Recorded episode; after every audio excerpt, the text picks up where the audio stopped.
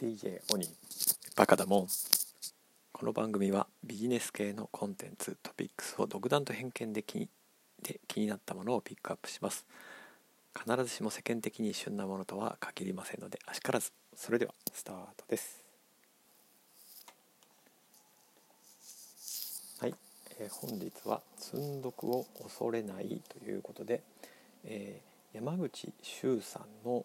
公文写真賞ですね。仕事選びのアートとサイエンス、不確実な時代の転職探しという本から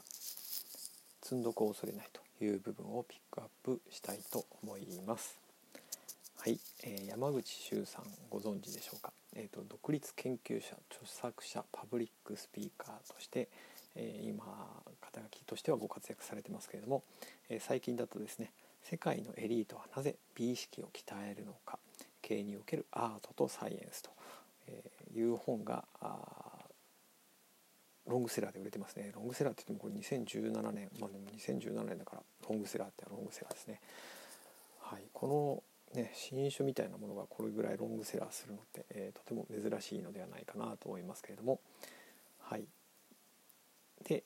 この本は仕事選びのアートとサイエンスということで、もともとは2012年に転職は寝て待て、新しい転職就活キャリア論という風な書籍で出されて、新書でですね出されていたものを今回解題されています。仕事選びのアートとサイエンスということで、おそらくその世界のエリートはなぜ美意識を鍛えるのかの副題についている経営におけるアートとサイエンスというものと関連づける意味で、こういう風な改訂版として出されたのではないかと思います。はい、でこの本の、メインのテーマはですね、その仕事選びということで、天職ですね、天国の職、天から与えられる職というふうな意味合いのものですけれども、それをどうやって、探すというかですね、出会うのかというふうなことです。でそこでこの本の中でそれが重要だというふうに述べられているのは、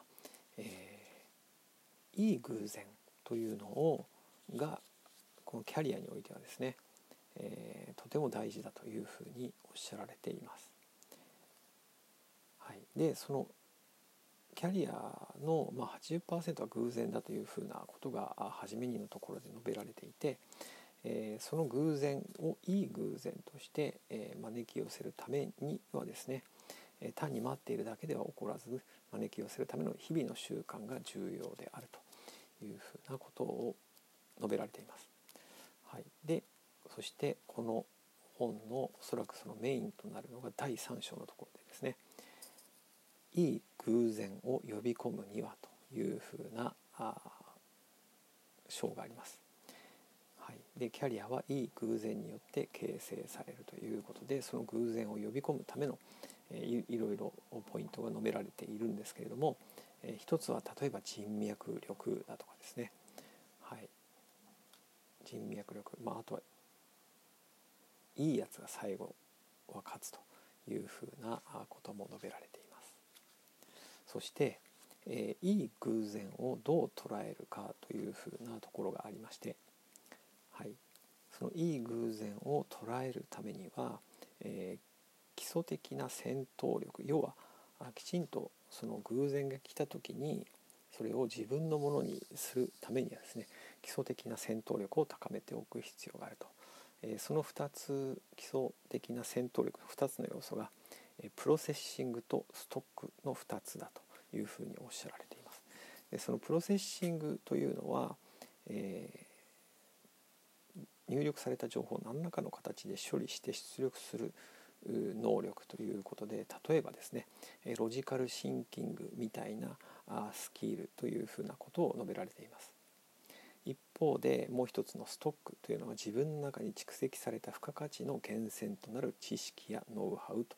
いうふうなことが解説されています。はい、で、その人らしい成果をコンスタントに生み出すために必要なのが、例えばそのロジカルシンキングのようなプロセッシングスキルだけではなくて、ストックの構築なんだいうふうに書かれています。プロセッシングスキルは正解を出すための情報処理の能力なので、一定レベル以上鍛えても電卓とか電子辞書みたいになるだけで成果を生み出すことには直結しないと。で、仕事で個性を発揮したいと考えるのであれば、ストックの構築が重要になってきますということですね。はい、でそのプロセッシングスキルというのは、例えばその AI の台頭とかに AI とかが機能として組み込まれてしまうとですね、そこの部分での差別化はともすると人が担わないというふうなことにもなりかねないのではないかなというふうに思います。はい、で、そのストックの構築においては読書が大変重要な役割を果たすというふうなことです。で、読書からいかに効率よく学べるかということを考えると、学びの大きい本をいかに選ぶかといかに効率的に読むかとの2つに修練するということです。はい、でここでようやくその積読を恐れないというふうなところが出てきます。積読を恐れないというのは2つのことを意味していて、1つは買った本を読んでみてつまらないなと思ったら書棚に戻そうということです。理由は単純で、本というのは本当に面白がって読まないと脳に定着しないということですね。はい、であとは、そうですね、いかに選ぶかという点について言うと、脳が最大効率で吸収できる本を常に選ぶというのが大事なポイントということなんですけれども、結局そこは面白いか面白くないかという素直な感覚だというふうに言っています。はい、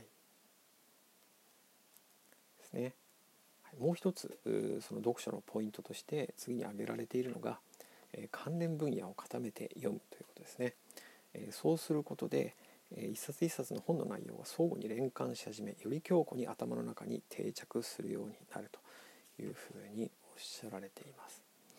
はい、そういうふうなつながりが出てくると、それぞれの本の内容が階層構造になるので全体像をつかみやすいとかですね、構造関係を形成することで濃く太い理解が促進されるというふうにおっしゃられています。はい、そして、その山口さんの本の読み方について、書かれているのですが、ちゃんと読んでいるのは実は全体の3割程度だというふうにおっしゃられています。ジグソーパズルをやっていると、ある瞬間から急激に絵の全体像が立ち上がってくるように見えることがありますねと。読書もこれと同じだと。読書量の累積がある段階を超えて本と本との関係性が見えてくるようになると、読書のスピードも加速度をつけて高まっていくと。年間でおよそ200冊前後の書籍に目を通しますけれども、全ての文字をちゃんと読んでいるのはおそらく全体の3割60冊前後ではないかというふうなことです。残りの本については新しいところ、本当に面白いと思うところだけをつまみ食いして読んでいきながら、頭の中にある別の本との結びつきに基づいて整理構造化を進めているというふうなことです。なので、やはりそのたくさん本を読むことで、関連性をつかめるとですね、それが情報としては自分の中でストックされるし、理解も深まるというふうなことじゃないかというふうに思います。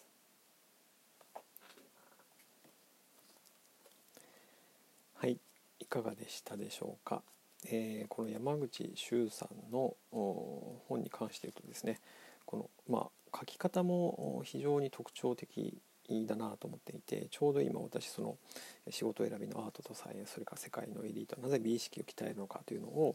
ほぼ同時に読んでいるわけですけれども、こちらの仕事選びのアートとサイエンスの方でも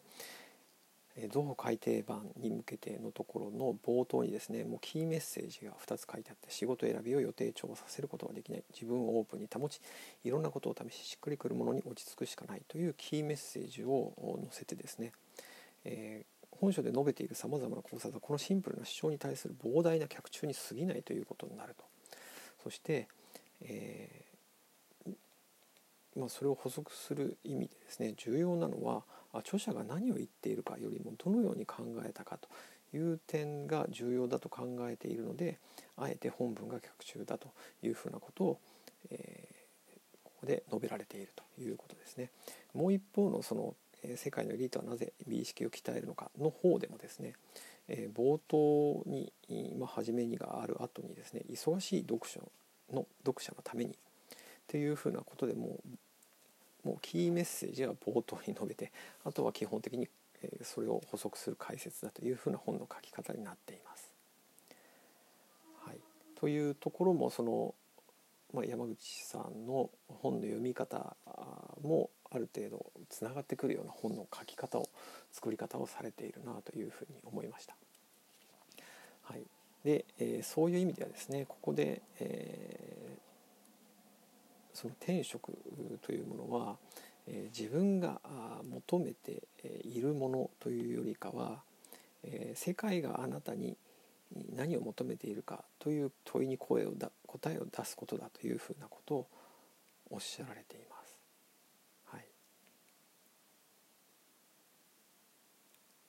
ここに関して言うと、私はその夜と霧の中でフランクルが述べているですね、人生から何を我々は期待できるかが問題なのではなく、むしろ人生が何を我々から期待しているかが問題なのであるというふうなことに結びついたなというふうに思いました。はい、でそしてその偶然というのは、価値に不思議の価値ありというのを、その世界のエリートはなぜ美意識を鍛えるのかという一文がの中で出てくるんですけれども、それとも結びついたなというふうに思います。はい、今日も最後までお聞きいただきありがとうございました。今日も良い一日をお過ごしください。DJ 鬼でした。See ya!